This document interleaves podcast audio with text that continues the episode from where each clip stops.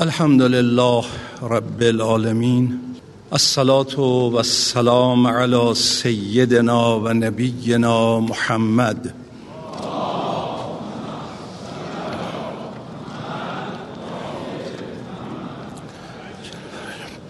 وعلى آله الطيبين الطاهرين المعصومين لا سيما بقية الله في الأرزين اللهم أنت السلام ومنك السلام ولك السلام وإليك يعود السلام سبحان ربك رب العزة عما يصفون والسلام على المرسلين والحمد لله رب العالمين السلام عليك أيها النبي ورحمة الله وبركاته السلام على الأئمة الهادين المهديين السلام على جميع انبیاء الله و رسله و ملائکته اجمعین السلام علينا وعلى عباد الله الصالحين.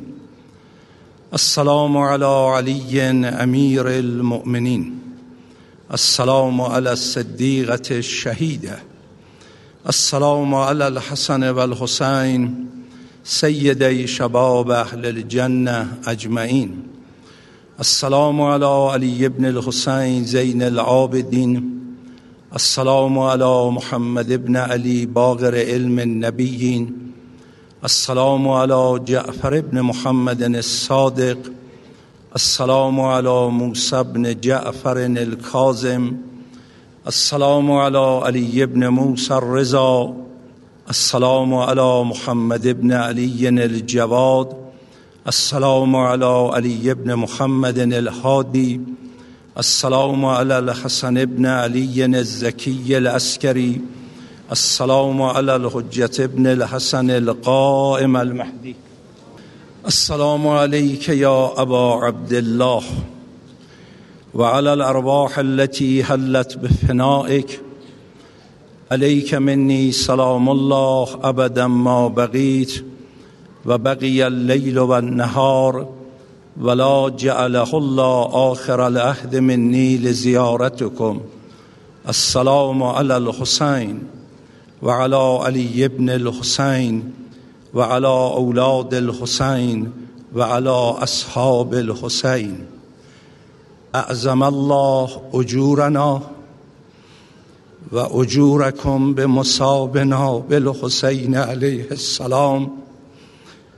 وجعلنا وإياكم من الطالبين بالساره مع وليه إمام المهدي قال الحسين عليه السلام أنا أدعوكم إلى كتاب الله وسنة نبيه فإن السنة قد أميتت والبدعة قد أحيت فإن تسمعوا قولي وتطيعوا أمري أهدكم إلى سبیل الرشاد خب بحث این بود وحی آمد تا ما انسانها رستگار شویم و در اثر بهرهمندی از وحی و استفاده بجای از وحی چه در زندگی فردیمون چه در زندگی اجتماعیمون چه در زندگی خانوادگیمون اون گونه که خالق ما ذات اقدس الهی میپذیرد باشیم و به کمال لایق برسیم. بحث این بود که امام حسین علیه السلام در رابطه با واقعه کربلا چه لفظا و قولا چه عملا به ما نشون بدن و نشون دادن تبیین فرمودن که چه موانعی سر راه انبیا قرار داشته که مانع تحقق هدف انبیا شده است. یعنی اگر وحی آمد تا ما یک زندگی سالم فردی و اجتماعی داشته باشیم اگر بعد از نزول وحی و نبوت و این همه رنجی که انبیا بردن و پیروان انبیا در طول تاریخ زحمت ها کشیدن چرا تحقق نیافته است؟ و چرا اون ایدئالی که آرزوی پیروان مکتب وحی است مشاهده نمی شود؟ در طول نه شب گذشته چه با توجه به دروندینی چه بروندینی مجملا به اینجا رسیدیم که لازمه تحقق هدف انبیا یک معرفت صحیح نسبت به وحی است. دو عمل دقیق نسبت به اون معرفت. ما در هر دوی این در طول تاریخ و به ویژه در عصر خودمون مشکلات فراوانی داریم. اگر قرار است وحی را بشناسیم معرفت نسبت به وحی پیدا بکنیم. اون عاملی که قرار است این معرفت را برای ما ایجاد کند چیست؟ عقل که خداوند به ما داده است تا به وسیله عقل حق بودن وحی را اثبات کنیم و اونگاه جزئیاتی را که وحی برای ما مطرح می کند به کمک همین عقل بهتر بشناسیم و در مرحله عمل اون گونه که قرآن کریم فرمود تسلیم شویم. تسلیم دو شکل است. یک تسلیم احساساتی غیر عاقلانه مقطعی هیجانی این کاری رو از پیش نمی‌برد.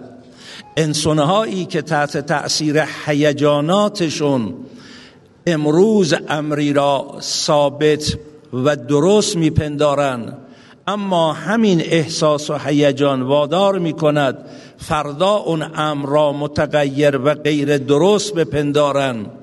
لذا ما برای اینکه به وحی علاقمند باشیم بپذیریم و عمل کنیم باید از سطح احساسات و هیجانات فراتر آییم بحث درک و شناخت باشد. معروف است که ناپل اون بناپارت به یکی از حکمای معاصر خودش در فرانسه گفت مرا موعظه کن. او سخن عجیب حکیمانه ای به ناپل اون گفت. گفت شما نظامی که با صدای تبل به حرکت در میایی و با صدای تبل از حرکت باز میمانی به موعظه من که با تفکر و اندیش رب دارد چه کاری داری؟ یعنی اقدام شما بازموندن شما بر مبنای هیجانات و احساسات است. احساسات و هیجانات مثل حس زمانی عالی است که مقدمه عقل شود. همونطوری که پنج حس ما چه شنوایی چه بینایی چه بویایی چه لامسه این حس و قدرتی است که به وجود من و شما داده شده.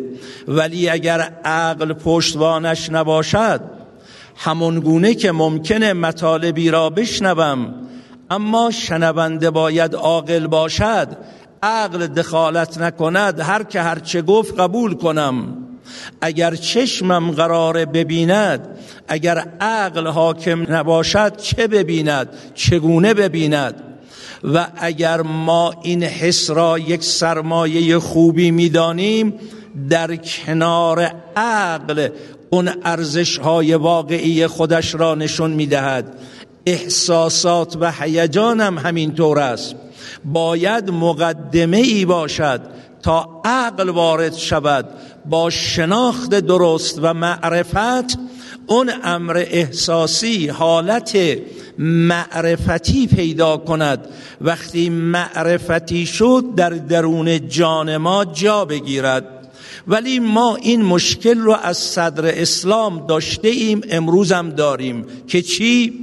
اگر عقل یک ابزار مفید برای معرفت است و رابطه عقل و وحی یک اثبات کردن وحی دو بهرهمندی درست از وحی. اما دچار افراط و تفرید شدیم.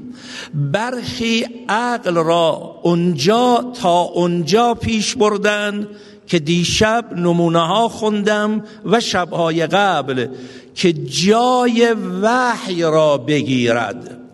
قطعا اگر کسی برای عقل این حد از کارایی را قائل بود غیر از این که خود عقل اثبات می کند این حرف غلط است نمی تواند اثبات درستی نسبت به وحی داشته باشد و از وحی استفاده درستی بکند. یه روایت بسیار جانانه ای از وجود مقدس نبی اکرم در کتاب مجموعه ورام جلد دو صفحه 117 یا عباد الله پیغمبر خدا فرمودن ای بندگان خدا انتم کل مرزا و رب العالمین که طبیب شماها به منزله مریضانی هستید که خدای عالم به منزله طبیب است. فصلاح المرزا فیما یعلمه الطبیب و تدبیره به لا فیما تشتهیه المریض و یقتریه الا فسلموا لله امره تکونوا من الفائزین. این تکونو من الفائزین در آخر حدیث با قبلش دقت بفرمایید. مثال می‌زنن پیامبر برای روشن شدن. ببینید اگر یک انسان مریضی به پزشک مراجعه کرد. دو مسئله در مریض است که اگر این دوتا حل نشود ولو پزشک حاضق در مقابلش باشه دستورم بده بهرمند نمیشه. این دوتا چیه؟ یک معرفت نسبت به صلاحیت طبیب. اولین قدم مریض باید باور کرده باشد. اگر ایکس الان در مقابل من ایستاده طبیب است من برای خود هر چه ارزش قائل باشم در رشته خودم خودم را علامه دهر بدانم نسبت به امر تبابت چیزی بلد نیستم و او باید مرا امر و نهی کند تا من بهره من شوم. این امر عقلی است.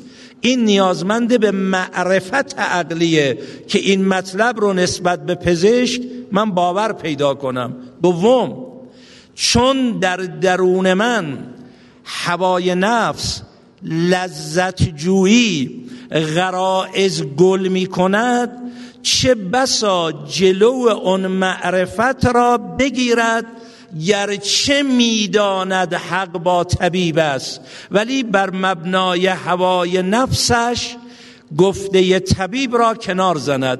حالا با مثال عرض می کنم که عینا در روایت نبی اکرم نهفته شده. فرض کنید بنده در مقام معرفت نسبت به مقام پزشک این معرفت رو پیدا کردم. ایکسی اینجا تشریف دارن. دیگران می‌خواهند پنج ماه و شش ماه تو نوبت باشن تا این پزشک آنها را ویزیت کنه. اما به بنده لطف کرده. میفرماید من الان آماده ام شما رو معاینه کنم دستورالعمل بدم. حالا به من دستور میده. میگه شما از این لحظه به بعد حق ندارید یک ذره غذای شیرین بخورید. بنده بر مبنای لذت جویی غریزه حب غذا می‌دانم حق با اوست ولی این لذت جویی نمی‌گذاره حرفشو گوش کنم. لذا اینجا پیغمبر خدا فرمودند شما و خدا مثل مریض و طبیبید بحثی که در طول نه شب کردم این همه سخن حکما عرفا فلاسفه متکلمین حقوقدانان جامعه شناسان به صورتهای مختلف و این همه آیات و روایات با توجه به زیغ وقت با هم به گفت شنود نشستیم. به چه نتیجه رسیدیم؟ ما خیلی از مسائل را نمی‌دانیم. به مرور نظر ما عوض میشه. سلیقه های مختلف ما بیچارگی ها در زندگی فردی ما و اجتماعی ما ایجاد کرده. یک نمونه من با اشاره عرض می‌کنم. الان صاحب نظران مسائل تربیت خانواده که در دانشگاه ها در حد دکترا رشته دارد تربیت خانواده تربیت اولاد تربیت افراد در شعون مختلف اجتماعی یه شاخش تربیت خانوادگی. یک اصل محبت. این محبت کردن که نیاز فرزندانه است از نظر پدر و مادر نسبت به فرزند و رابطه متقابل چه حدش اعتدالی است؟ چه حدش افراطی است چه حدش تفریطی. مراجعه کنید در قرن بیستم چقدر اختلاف آرا وجود داره. یک امر بشر اینه. و لذا رسو اون حرف زده بود که براتون خوندم یک عقل کل لازم است. میگه شما اگه با خدا می‌خوای مقایسه کنی مثل مریضی در مقابل طبیب. مریض نباید بگه آی پزشک شما به من میگید که غذای شیرین نخور من خیلی شیرین پلو و کوکوغندی دوست دارم. میگه دوست داشتن تو بذار کنار. سلیقه تو بذار کنار. ببین من چی میگم؟ لذا پیغمبر اسلام فرمودن در چه صورتی مردم نسبت به وحی فائزن؟ فسلموا لله امره تکونوا من الفائزین. خودتون رو تسلیم امر الهی بکنید تا رستگار بشید. همون گونه که در بحث ایمان در قرآن کریم کرارن بنده اشاره کردم. اگر قرآن میفرماید قد افلح المؤمنون مؤمنم فرمود کسی است که تسلیم امر الهی باشه. حالا یه روایت از امام صادق برای براتون بخونم. کافی جلد دو صفحه 398 ببینید چه نگاه عمیقی است رئیس مذهب من و شما. ما هی داریم برای امام حسین سینه می‌زنیم. افتخارم می‌کنیم. برای امام حسین گریه می‌کنیم. افتخارم می‌کنیم. برای امام حسین جلسه می‌گیریم. الحمدلله به کوری چشم وحابیت روز به روز قویتر پرشورتر پرهیجانتر در کل جهان داره برپا میشه. همش عالی. ولی یه فراز از نامه امام حسین رو من به سران بسره ده شب دارم هی اشاره می‌کنم. ادعوکم الی کتاب الله و سنت نبیه. الی کتاب الله و سنت نبیه. بابا کتاب خدا. بابا سنت پیغمبر. بابا ببینیم چی؟ انقدر به عقل کم تجربه خودمون در بخش احکام که غیر مستقلات عقلیه است ننازیم. عقل در مستقلات عقلیه باید وارد شود. عقل در مباحث اعتقادی باید وارد شود. عقل در معرفت نسبت به اصل وحی باید وارد شود. برای فهم اکثری دین عقل با ضابطه از وحی باید استفاده کند. اینا همه قبوله. اما نه این که بگم سلیقه من می‌گوید این حکم خدا مثلا خدا فرموده نماز صبح دو رکت من فکر می‌کنم سه رکت بود بهتر بود. از کجا می‌دونی؟ به چه دلیل؟ از کجا می‌فهمی شما این بهتره؟ مگه خدای عالم بالاتر از همه نیست که اینو بیان کرده؟ حالا امام صادق چه میفرماید؟ لو ان قوما عبد الله وحده لا شریک له. دقت کنید شب آشوراست شوخی نیست. این مطلب امام صادق علیه السلام. اینا رو باید فکر کنیم. لو ان قوما عبد الله وحده لا شریک له.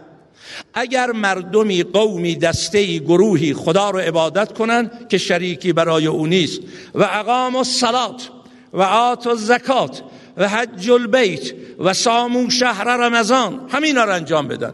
نمازشون رو بخونن روزشون رو بگیرن حج خانه خدا رو به جا بیارن ماه رمضان فلان همه اینا درست ثم سپس.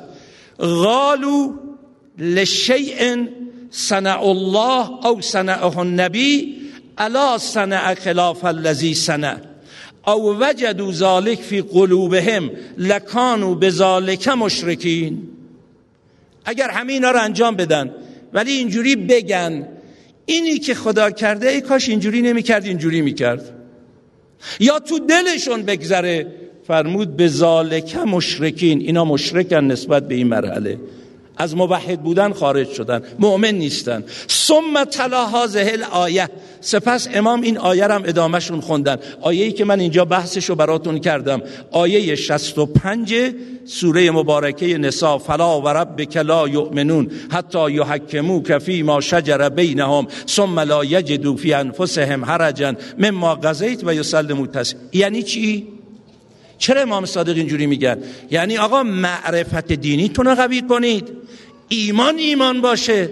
یه ایمان لرزان سست یا هیجانی دهه محرم می شود اوج می‌گیرم. بعد دهه محرم همه چی یادم میره. یا بر مبنای سلیقه شخصی خودم یه دینداری سلیقه‌ای پیدا می‌کنم. یه عامل دیگه که پیش میاد میره کنار. اما یک انسان متفکر عاقل اندیشمندی که میگه روی وحی تدبر کردم عقلمو به کار بردم. تمام دلایل عقلی رو در محدوده توانمندی عقل به جا آوردم. به این نتیجه رسیدم که نمی‌تونه از خدا و کتاب خدا و اولیای الهی بالاتر پیدا بشه. لذا تسلیمم.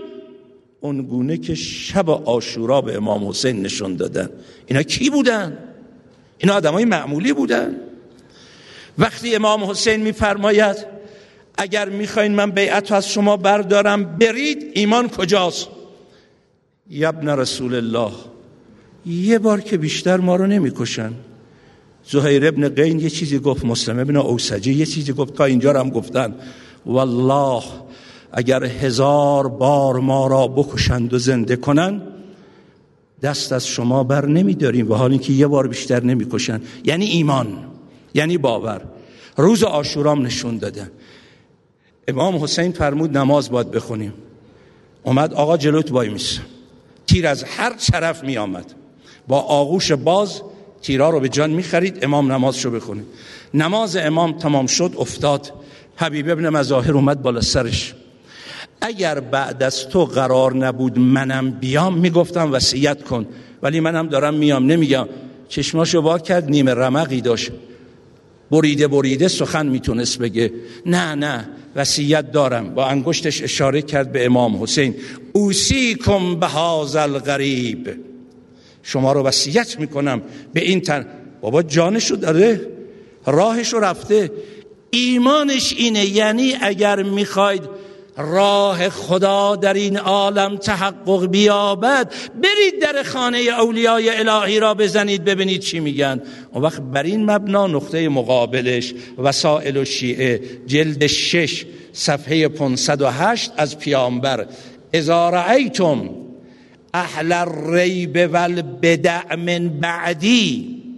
وقتی بعد از من آدمای شکاکی که هی دارن تو دین شک و شبه و سستی ایمان فراهم می‌کنن ول بدع بدعت ها رو می‌خوان رواج بدن فازهر البراء منهم.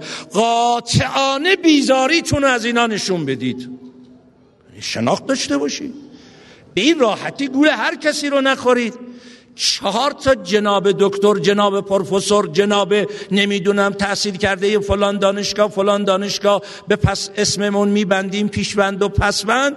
در مقابل خدا قابل مقایسه است. این افراطه خب اینو در طول تاریخ هم انجام دادن که نمونه هاش عرض کردم بازم میگم. خب پس یک معرفت درست نسبت به وحی عاقلانه نه احساسی هیجانی. همینجا یه استفاده کنم برم جلو. خواهران و برادران بیایید امشب با امام حسین عهد ببندید. یا حسین من از این فرمایش شما که فرمودی شما رو می‌خونم اوکم الی کتاب الله و سنت نبیه. برای اینکه نسبت به این مطلب شناخت پیدا کنم قول میدم تا آشورای بعد لا اقل این دوازده ماه ماهی کتاب بخونم. این مقدار نباید برای دینمون کار کنیم. یکی به من می‌گفت آقا یک کتابم بگی کافیه. گفتم چی؟ جان داد روز آشورا تیکه تیکه شد. ولی چیزی باید آقا من حجره دارم. من بازار دارم. من مغازه دارم. من درآمد می‌خوام. من دانشگاه دارم. من چنین چنانم. تا این حرفا رو داریم. همین است و همین است و همین است. برای که معرفت حاصل نمیشه. یکی از کسانی که توی شهرستانی با من در ارتباط بود امروز صبح به من زنگ زد. فلانی شنیدم فردا میای فلان شهر. من می‌خوام مثلا گفتم برات هیچ وقت نمی‌ذارم. گفتم چرا؟ گفتم چند تا کتاب بهت گفتم بخون چند تاشو تا خوندی؟ گفت وقت نکردم شما به ما بگو. گفتم تو که حاضر نیستی در طول یک سال گفتم چند تا کتاب بخون بخونی؟ بابا یه مقداری هم کار بکنیم. شب آشورا تو سر ما می‌زنیم باید هم بزنیم. اما امام حسین فرمود معرفت آگاه. ببینید چی میگم؟ خب اهل فن رو آشنایی بشید سیر مطالعاتی درست بگیرید. این قسمت اول اجازه بدید سریع رد شم.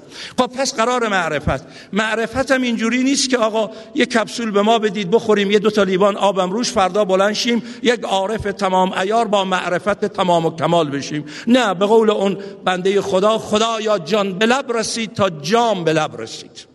باید کوشید و زحمت کشید و کار کرد. مخصوصا در این عصر ما انقدر توی این سایت ها توی اینترنت توی این تلگرام ها مزخرفات دروغ بین را برای سست کردن عقاید جوونا رواج میدن.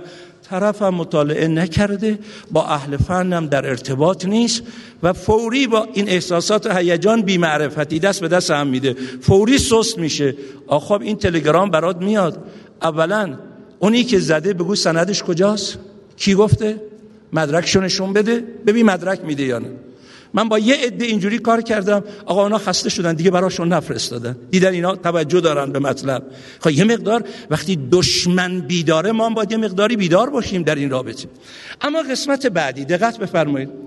اگر بناس هدایت الهی وحی باشد وحی در مرحله اول مربوط به حضرت حق است. من سری رد میشم. سوره مبارکه بقره آیه 213 والله یهدی من یشاء الى صراط مستقیم. اگه می‌خواید تو راه مستقیم قرار بگیرید خدا باید هدایت کنه. اما همین قرآن کریم در سوره مبارکه شورا آیه 52 انک لتهدی الى صراط مستقیم. انک کاف خطاب به کیه؟ به پیغمبر اسلام. یعنی اون چه که خدا می‌خواد هدایت کنه به توی پیغمبر داده. پس اگه می‌خواید هدایت خدا رو بدانید چیه؟ برید سراغ پیغمبر. سوره مبارکه اسراء آیه 9 ان هذا القرآن یهدی للتی هی اقوم پس اون هدایت الهی که قرار پیغمبر مجسم و روشن کنندش باشه تو این کتاب اومده. در سوره مبارکه انبیا آیه 73 و جعلناهم ائمتا یهدون به امرنا. حالا اینجا رو دقت کنید. پس وحی از طرف خدا میاد. پیامبر وحی الهی رو از طریق کتاب می‌گیره. ولی خب حالا پیامبر قرار از جامعه بره. بعد از پیغمبر اونایی که می‌خوان نسبت به این امر این دو مشکل جهل هوای نفس. و اگر هر دو با هم جمع بشه که دیگه قوقا می‌کنه. آیا اگر یک دین کامل است اگر یک دین دینی است که تضمین کرده سعادت بشر را و مدعی این کتاب کامل از کمبود ندارد. و دیگه بعد از این کتاب دیگه شما نیاز ندارید براتون نازل بشه. پس باید همه اون چرا که این انسان برای بهرهمندی از هدایت الهی نیازمند است پیش بینی شده باشد. بر این مبنا شیعه چه می‌گوید؟ میگه یکی از مهمترین عامل برای بهرهمندی از وحی به چند معنا؟ یک حفظ وحی از تحریف. دو تفسیر وحی به شکل درست. سه عملی نمودن و اجرای وحی به شکلی که خدا می‌خواهد. برای این هر سه باید مکتب وحی در کنار کتاب و نبی امام قرار دهد. اگر ندهد دین ناقصه. بنده یک ساختمانی ساختم به عنوان دانشکده پزشکی. فرض کنید از این زیباتر در کره زمین پیدا نمی شود خب ساختمون ساختم. تمام کتابهای مفید و عالی پزشکی را که در کره زمین از او بهتر پیدا نمی شود آوردم توی این دانشکده پزشکی گذاشتم. سندلی های کلاس از او بهتر ندارید. تخته و وسایل آموزش از او بهتر. هر چی بخواید از او بهتر نداریم. ولی می‌دونم استادان غلابی بی سوادی میان میرن سر کلاس. نه بلد جزوه رو تدریس کنه نه دل سوخته تدریس کنه. منم می‌تونم استاد به درد بخور رو معرفی کنم. پشت میزم نشستم چاییمو می‌خورم پیپمو می‌کشم هیچ توجه نمی‌کنم. اغلای عالم حق دارن به من انتقاد کنن. این چه دانشکده ای بود تو دایر کردی؟ خدای عالم اگر دین میفرستد پیغمبر قرار می‌دهد. 124 هزار پیغمبر با این همه خون دل خوردن این همه رنج بردن. بعد بیاد بگه اکملت لکم دینکم و اتممت علیکم نعمتی. اما به فکر شیاطینی که بعد از پیغمبر قرار بیان برن سر این کلاس مثل یزید بیاد بگه من خلیفه پیغمبرم. مثل معاویه بیاد بگه قرار دین پیغمبر رو من اجرا کنم. و مردم رو هم با اون نادانی سوق بدن که روز آشورا تیر می‌زنه یه درد شمشیر می‌زنه یه درد ولی دردناکتر چیه؟ وای! بذارید یه روایت از پیغمبر بخونم. این روایت خوب دقت کنید. تو اوالی یا لعالیه جلد چهار. پیغمبر فرمودن خوب دقت کنید شب آشورا اینا رو از پیغمبرتون به دل بگیرید و برید روش فکر کنید. انی ما اخافو علا امتی الفقره ولكن اخاف علیهم سوء تدبیر. من بر امتم از فقر مالی نمی ترسم می‌تونن حل کنن. نیرو بذارن برنامه ریزی کنن دقت کنن حل میشه. از چی میترسم؟ بد فکری بداندیشی. بدترین بردگی بردگی فکری و اندیشهیه و لذا ببینید اندیشه رو تا به کجا خراب کردن؟ تیر رو گذاشته تو کمان روز آشورا امام حسین رو نشانه گرفته. میگه خدایا شاهد باش. برای اطاعت اولول امر یزید پسر پیغمبرم را می‌کشم. یعنی از خدا طلبکارم هست دارم عبادت می‌کنم. قرار بود شناخت وحی این باشه. لذا امام حسین هم در روز آشورا چی کار می‌کرد؟ صدا زد بعضی پیرمردا رو به اسم فلانی فلانی فلانی. نبودید که پیغمبر لب و دهان مرا میبوسید؟ ندیدید؟ و میفرمود حسین منی و انا من حسین. شما شاهد بر این قضایا نبودید؟ پیامبر برای اینکه اتمام حجت کند آقا یه گوینده معمولی یه مقداری ادب و بخواد رعایت کنه. معمولا میگن نگاهش رو تقسیم کنه به همه مستمعین توجهش به مستمعین بکنه بی احترامی به مستمعین نکنه. حالا پیغمبری که انک لعلا خلق عظیمه بالای منبره تو مسجد و نبی دیگه کسی به ادب پیغمبر که نیست. پیغمبر داشت صحبت می‌کرد برای مردم. یه دفعه پشت کرد به مردم. الی یا حبیبی الی یا حبیبی. اصلا چی شد؟ همه مردم حساس شدن. دیدن از اون در حسین کوچولو داره میاد. پیغمبر تعمد داره این کارو. یعنی همه یه طرف حسین من یه طرف. الیه یا حبیبی الیه. بچه کوچیک داشت می اومد پاش گرفت به این حسیرای لیف خرما که زبره افتاد. پیامبر از منبر دویدن اومدن پایین. بچه رو بغل کردن. اومدن بالای منبر بغلش کردن. دست بردن زیر چونه مبارکش سر بردن بالا. زیر گلو رو هی بوسیدن.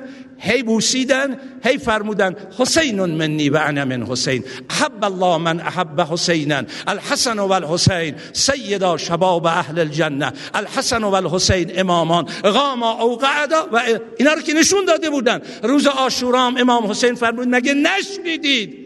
اما وای وقتی که این فکر را آلوده کنن تا کجا آلوده کردن؟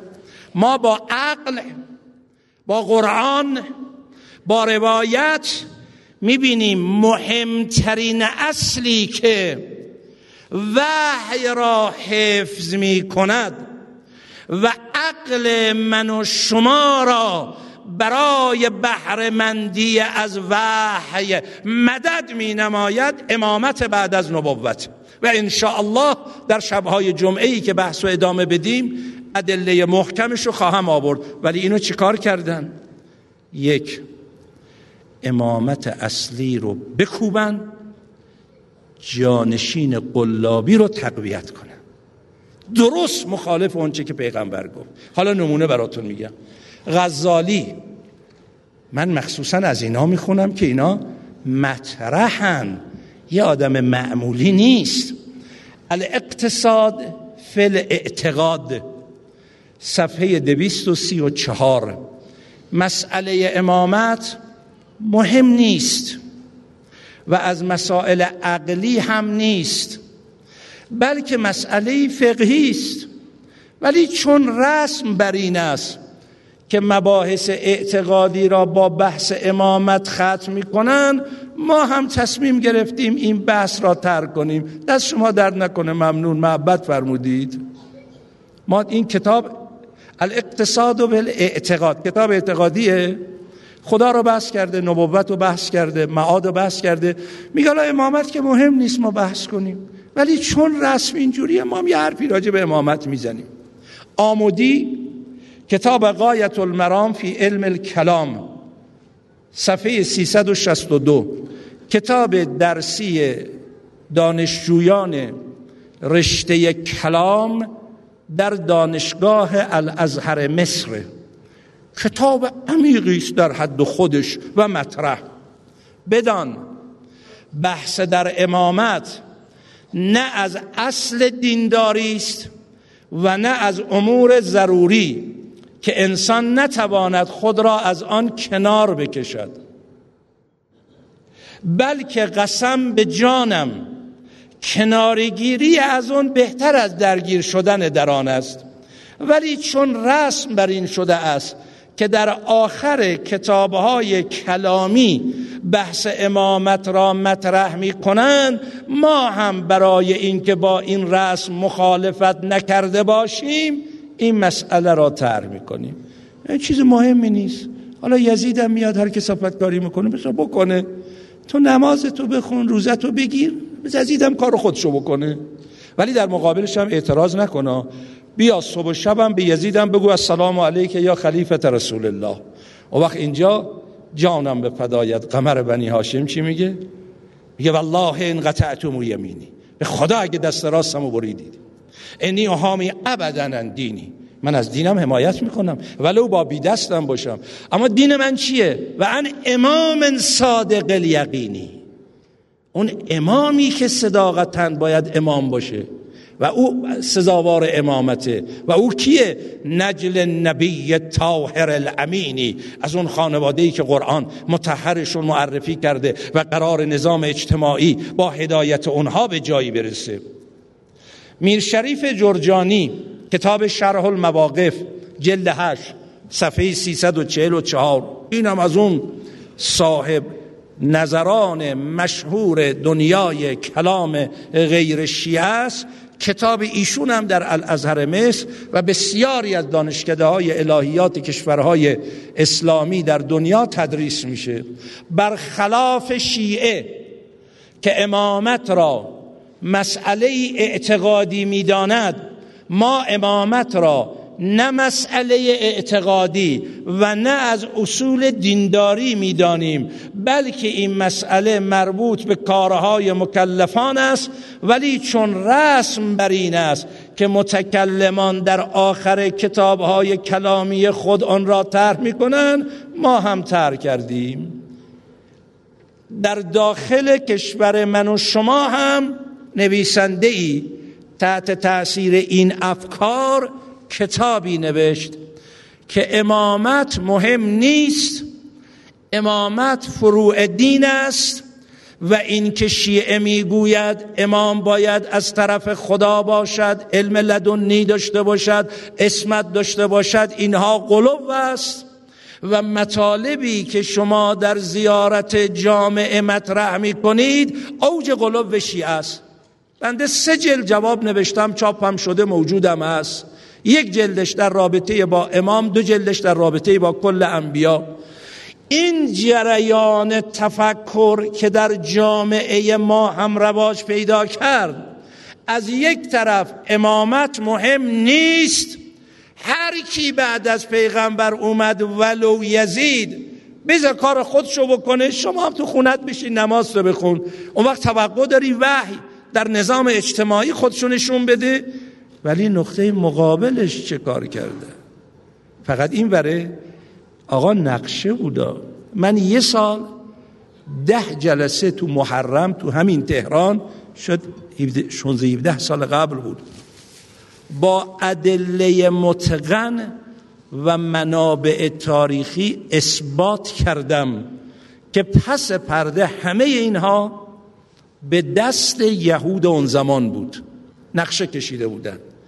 همونجوری که کعب الاحبار رو وارد دنیای اسلام کردن. همون گونه که ابو هریره رو وارد دنیای اسلام کردن. آقا این تعجب آور نیست در مهمترین کتابهای مثل صحاح سته که قرار روایات پیامبر را به عنوان خوراک فکری امت اسلامی در اختیارشون بگذارن. از اهل البیت پیغمبر حتی امیر المؤمنین پنجاه حدیث بیشتر نداره ولی از ابو هریره چند هزار حدیث داره. این نقشه حساب شده نیست؟ و ابو هریره کیه؟ یه یهودی که هشت ماه یا نهایتش بعضی تو تاریخ گفتن یک سال و هشت ماه. منده به رحلت پیغمبر اومده گفته من مسلمان شدم.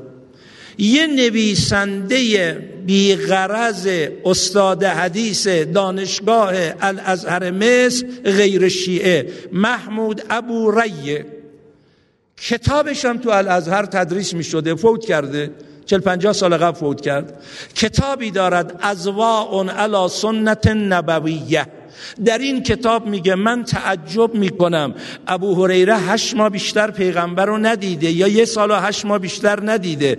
اگر پیغمبر شب و روز فقط برای ابو هریره حرف می‌زد این مقدار روایاتی که ایشون نقل کرده نمیشه. خب این هم از کجا اومد؟ اون وقت اینجا چی کردن؟ حالا دقت کنید. استالغابه جلد یک صفحه 24 الاصابه جلد یک صفحه دو. کوچکترین نسبت گناهی به صحابه کفر است. دقت کنید چی ارز کنم. امامت مهم نیست. اونو بذارید کنار. راجع به امام بحث نکنید. اما از این طرف صحابه پیغمبر. الجامع الاحکام القرآن جلد 8 صفحه 276 همه صحابه عادل بودند. و اولیا و اصفیای الهی بهترین بعد از انبیا بودند. ابو زرائه از قول عبدالله ابن یزید متوفای 264 قمری در کتاب الاصابه جلد یک صفحه 18 فتح المقیس جلد 3 صفحه 92 وقتی کسی را دیدیم که یکی از صحابه را جرح می کند بدان که او زندیق است. چون قرآن و پیامبر حقا و واسطه وصول اینها برای ما صحابه است. کسانی که صحابه را جرح می‌کنند در واقع می‌خواهند کتاب و سنت را باطل کنند. از این رو خود اینان سزاوار جرح و زندیق بودن هستند. بنده در دانشگاه زاهدان سخنرانی می‌کردم. بودن از دانشجویان شیعه غیر شیعه اساتید شیعه غیر شیعه علمای شهرم به مناسبتی شرکت کرده بودند بنده انتقادی راجع به معاویه مطرح کردم. بعد از جلسه یکی از عالمان غیر شیعه در اونجا پا شد به بنده اعتراض کرد. گفت شما طبق این حرف شما به صحابی پیغمبر جسارت کردید. معاویه صحابی پیغمبره. گفتم اینجا دانشگاه است محیط علمیه. خواهش می‌کنم آرام باشید. دانشجویان اساتید شما قضاوت کنید. بنده سوال می‌کنم. اگر قرار صحابه هر کاری کرده درست باشه و ما حق انتقاد به کاری که با آیه نمی‌خوره نداریم با سنت پیغمبر کارش نمی‌خوره حق انتقاد نداریم با عقل تطبیق نمی‌کنه حق انتقاد نداریم این چجوری می‌تونه با دین جوجر بیاد؟ من یه سوال می‌کنم. معاویه صحابی پیغمبر بود به نظر شما؟ خیلی خوب. حالا یه مدت کوتاهی پیغمبر رو دیده. حالا عرض می‌کنم که امار یاسر تو جنگ سفین به معاویه چی گفت و به سپاش چی گفت؟ حالا عرض می‌کنم. اما من یه سوال می‌کنم. علی ابن ابی طالب صحابی پیغمبر بود یا نبود؟ گفتن خب بله. گفتم شما علی ابن ابی طالب را علاوه بر صحابی پیغمبر خلیفه چهارم قبول دارید یا ندارید؟ گفتن بله. گفتم زمانی که خلیفه بود شما هم خلیفه چهارم قبول دارید. معاویه با علی جنگید یا نه؟ گفت بله. گفتم حق با کدوم یکی بود؟ گفت ما نمی‌دونیم هر دو حق بودن. گفتم این همه حرف اشعریه که حسن خوب عقلی نداریم. عقل حق دخالت نداره. اینجا که می‌رسد نمی چرا نمی‌فهمیم؟ عینا این قضیه در مدینه برای من پیش اومد. نزدیک بود سرمو به باد بدم. توی محیط علمی بود. بعضی از اساتیدشون هم بودن قرار شد این بحث مطرح بشه. گفتم من یه سوالی می‌کنم.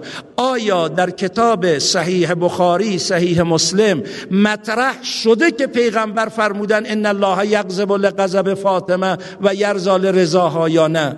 گفتن بله بله شده. گفتم اینو داشته باشید آیا در همین صحیح بخاری آمده یا نه؟ و ما فاطمه و هی غضبان من ابی بکر و عمر.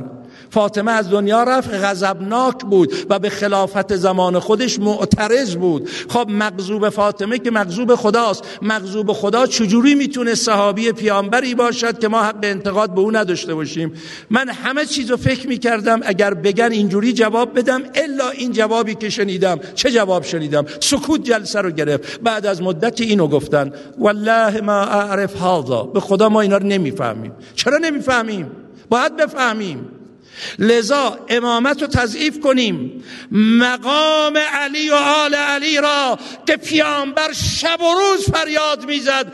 علی مع الحق و الحق مع علی. یا علی انت منی به منزلت رأسی من بدنی. دیگه چی بگه پیغمبر؟ علی تو برای من مثل سر برای بدنی. سر و از بدن بردار. بدن یک لاشه متعفلی است که باید دفن بشه. علی را آل علی را امامت شیعی را از اسلام بردارید. میشه اسلام یزیدی اسلام داعشی اسلامی که هر متفکری از او بیزاره. اما اونو بکوبیم. اونور بیایم صحابه رو اینجوری معرفی کنیم. هر چی صحابه میگه درسته.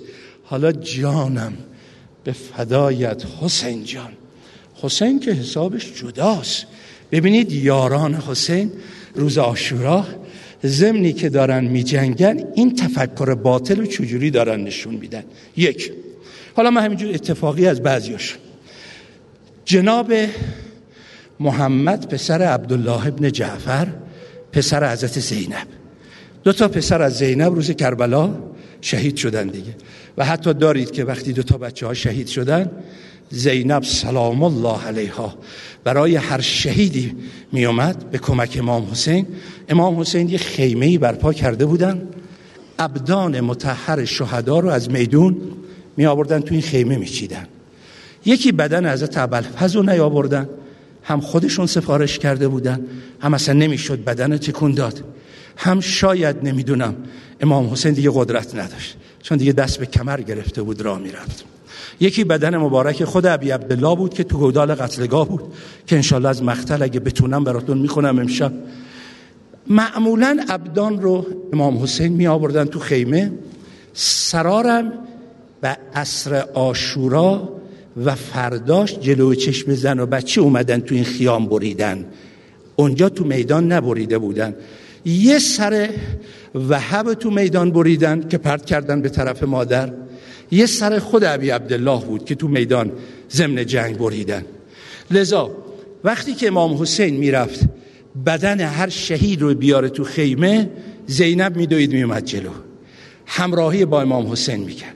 زنا رو آرامش می‌داد بقیه رو تسلی می‌داد. ولی وقتی دو تا بچه های زینب شهید شدن امام حسین رفت ابدان بیاره زینب از تو خیمش بیرون نیومد. میگن وقتی به مدینه برگشتن عبدالله شوهرش گفت شنیدم دو تا بچه های من شهید شدن. چون عبدالله دستش مشکل داشت نمی‌تونست تو کربلا شرکت کنه. شما برای هیچ کدوم نیومدی.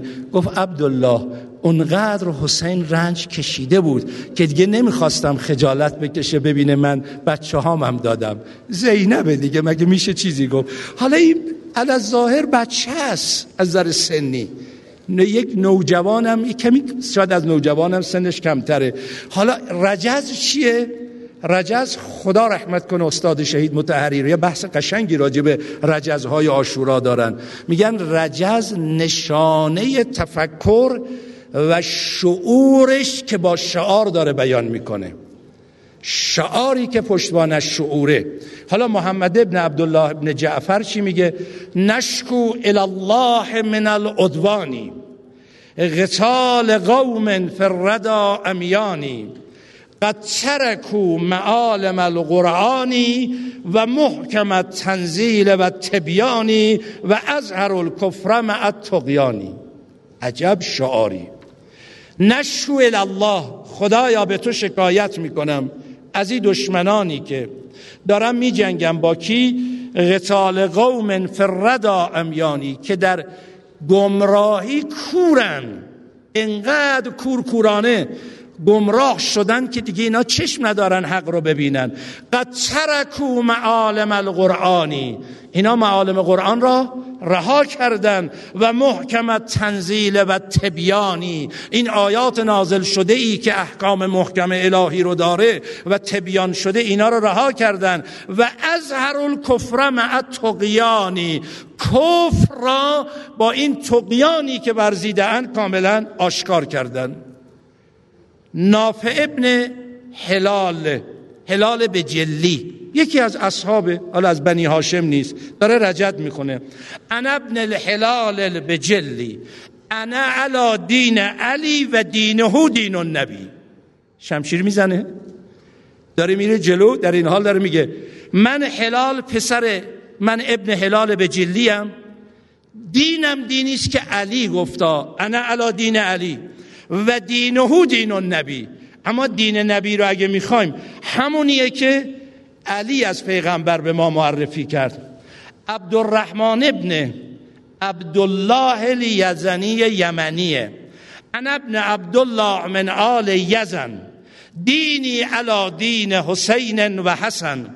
از ربکم ضرب فتن من الیمن ارجو بزاکل فوز اندل المؤتمن. من ابن عبدالله از آل یزنم. دینی علا دین حسین و حسن. دین من دینی است که حسین و حسن گفتن. از ربکم ضرب فتن من الیمن. ضربتی که یک جوان یمنی داره می‌زنه من می‌زنم. ارجو به زاکل فوز اندل المؤتمن. با این شمشیر زدن که بر مبنای دین حق علی و حسن و حسین که همون دین نبیست دارم میجنگم جلو میام از خدا فوز را برای خودم می‌خوام. مالک ابن انس المالکی یکی از شهدای کربلاس قد علمت مالکها و دودان و الخندقیون و قیس و, قیس و ایلان به ان قومی آفت الاقرانی لدل و و سادت الفرسانی. منظورم اینجاست. آل و علی شیعت الرحمانی آل و زیادن شیعت الشیطانی.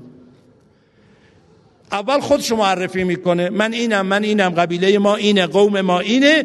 آل علی شیعت الرحمانی اگر پیروان خدای رحمان رو می‌خواید برید سراغ آل علی. آل زیادن شیعت و شیطانی اینا پیروان شیطانن. خودشونو به جای دین جان زدن. زهیر ابن الغینه.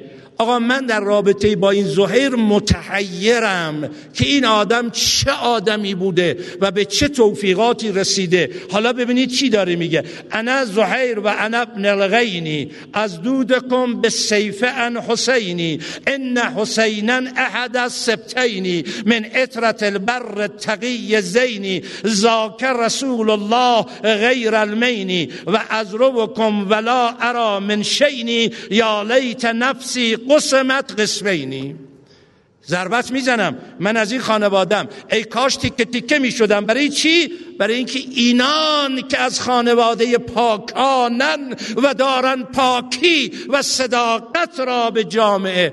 حالا این پیر مرد عجیب حبیب ابن مظاهر. یک پیره تو سن هشتاد نوت سالگی یه عمری هم مجاهدت کرده شب آشورا داره هی شوخی می‌کنه هی مزاح می‌کنه. بعضی هم سن سالاش گفتن خبیب تو خیلی اهل شوخی حرفا نبودی امشب چیته؟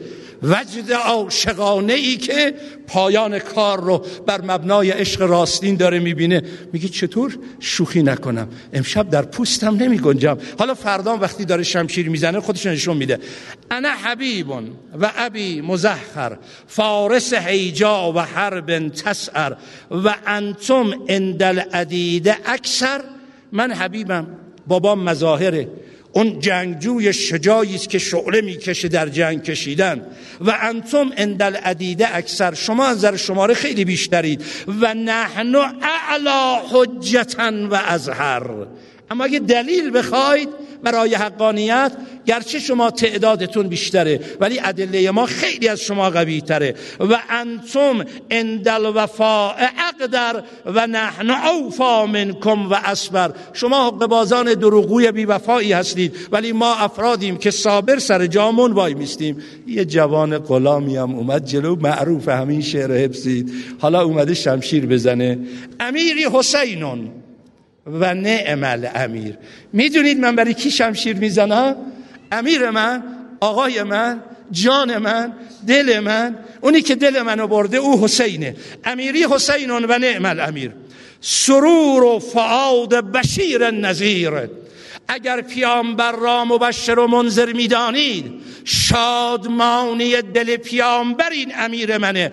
علی و فاطمه والداه. فهل تعلمون له من نظیر کسی امیر من که باباش علی مادرش فاطمه. نمونه دارید در عالم به من نشون بدید. له طلعت مثل شمس الزها له قرة مثل بدر منیر. او آن خورشید درخشنده نور دهنده است که می‌خواد حقایق را به همه معرفی کند. اینان اما حالا خود امام حسین چجوری معرفی کرد؟ اینا اصحابشن. یکی یکی اصحاب وقت زیغه. اصحاب رفتن شهید شدن. یاران از بنی هاشم همه رفتن و شهید شدن. حالا دیگه نوبت امام حسین شده. امام حسین علیه السلام اومدن پشت خیام یا زینب یا رباب یا سکینه علیکن من السلام. خدا حافظ منم رفت. این زن و بچه همه از خیمه ها بیرون دویدن همه اومدن بیرون. یکی دامن حسین رو گرفته. یکی پای حسین رو گرفته. یکی دست حسین رو میبوسه. شما صحنه رو مجبسم کنید. از روز دوم محرم تقاضا می‌کنم حوصله کنید. خدایا کمکم کن.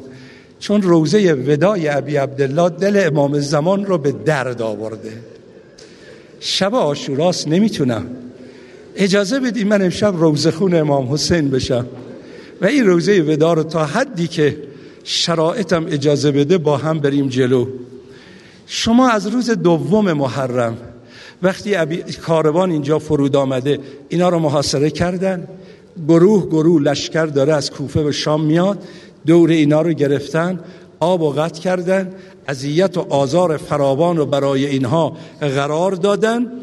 امروز هم از صبح دیدن همه عزیزان به چه صورت وحشتناکی به شهادت رسیدن. حالا امیدشون تنها بازمونده از اصحاب کسا امام زمانشون امام حسین علیه السلام اومده میگه زینب رباب کلسوم سکینه علیکن من السلام. دور عبی عبدالله رو گرفتن. به صورتهای مختلف. امام حسین زینب اینجاست. خواهرم تو دختر علی هستی. این بچه ها رو آرام کن. من باید به وظیفم عمل کنم. دارم میرم میدان. اما دامن خیمه رو بندازید. این زن و بچه توی این خیمه بنشینید.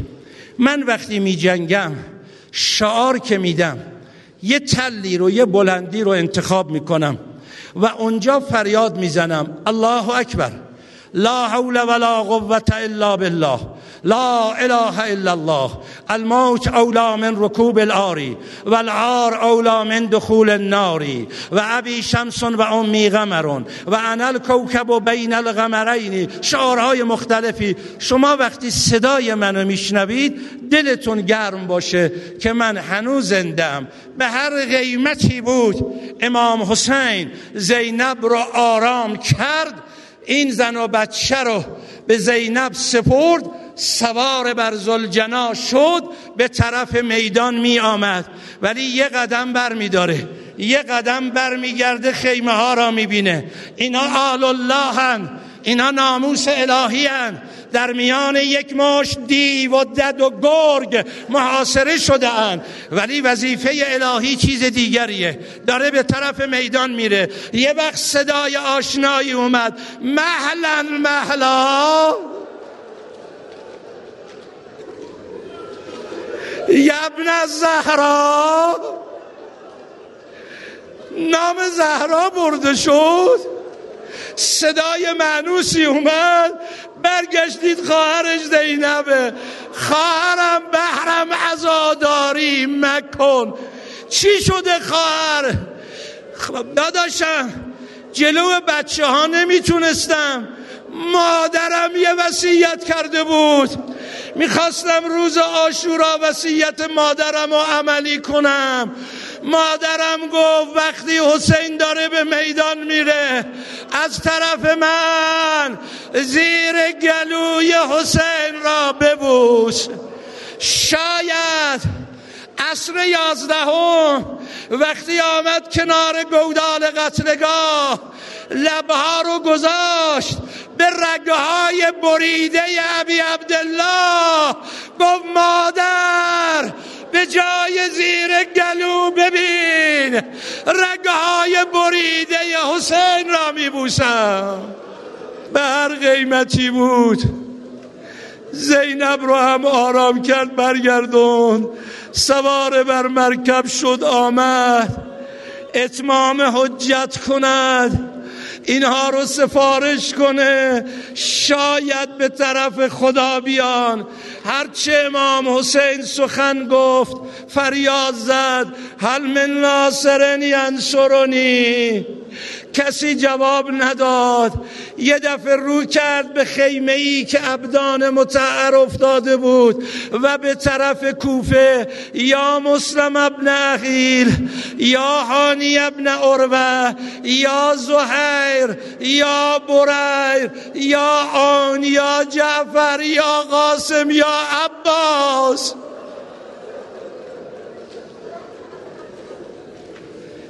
هجوم آوردن به طرف ابی عبدالله. حضرت در اثر این همه هجوم و جنگ خسته شده بودن. بذارید از مختل بخوانم. فوقف الحسین. یستریح فقد ضعف عن القتال. فبینما هو واقفون. حسین خسته شد؟ یه لحظه روی اسب ایستاد نشسته بود ایستاد از جنگ نگاه می کرد شاید استراحت کنه. از عطاه حجرون فوقع علا جبهته. یه سنگ آمد به پیشانی حسین خورد. فسالت دماغ من جبهته خون از پیشانی حسین سرازیر شد. فاخذ الصوبه دامن پیراهن رو گرفت. انجبهتی خون پیشانی رو پاک کنه. فعتاه سحمون محددون مسمومون. تیر آهنی مسموم آمد به سینه حسین نشد خون جاری شد فقال الحسین بسم الله. و بالله. و علی ملت رسول الله. و رفع رأسه الى السما سرشو به آسمان گره و قال الهی انك تعلم یقتلون رجلا. لیس على وجه الارض. ابن نبی غیره. خدایا می‌دونی دارن کسی رو می‌کشن که در روی زمین برای نبی دو. پسری غیر از او باقی نیست. اومد رو از جلو بکشه دید در نمیاد. از پشت سر کشید.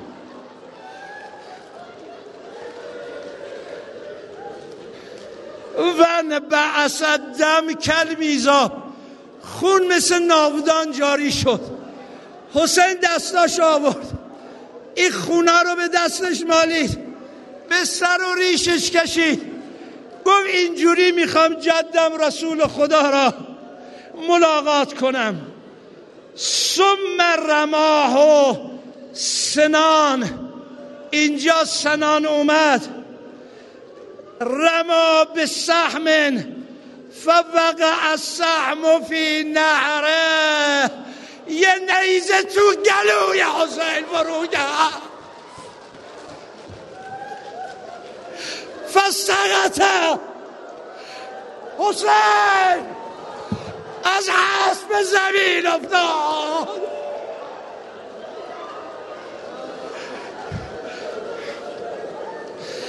فجلس قاعدا نشست روی زمین.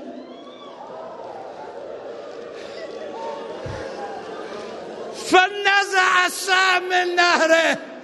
نیزه را از گلو کشید بیرون.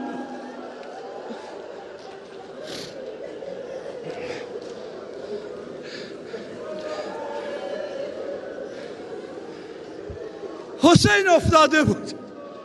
جمعیت نگاه می‌کردن. جرأت نمی‌کردن نزدیک بشه.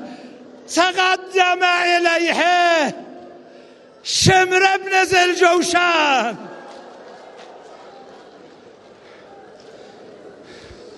یه جمعی با شمر اومدن. دور گودال قتلگارا گرفتن.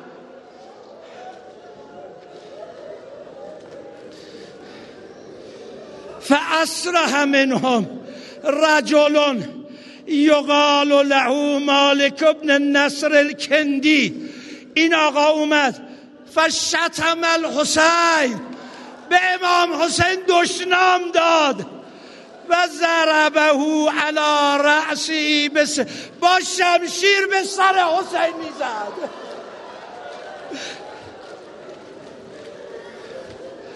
و کان علیه غلن صوه یه عرقچین تو سر حسین بود. پر خون شد. حسین اونو برداشت. یه عرقچین دیگه گذاشت. یه لحظاتی به حالت سجده افتاد. اینجا زرعت ابن شریک اومد. فضربه علا کفت الیسرا و قطعه. با شمشیر به کف دست راست زد. این قسمت دستش هم بریده شد افتاد. حسین به حالت سجده بود. کسی جرأت نمی‌کرد نزدیک بشه. شمر به سنان ابن انس گفت برو. سر حسین از تن جدا کن. سنان اومد تو گودال قتلگاه. لرزه بر اندامش افتاد برگشت. گفت نمی‌تونم. شمر خودش رفت. اینو داشته باشید حالا اسب بی صاحبم رفته. زینب دید دیگه صدای حسین نمیاد. زمین میلرزه. صدای زلجنا میاد. همه از خیمه ها بیرون دویدن. ولی سالار زینب را ندیدن. زینب اومد بالای تل زینبیه. دید و شمرو جالسون علا صدره. اون دم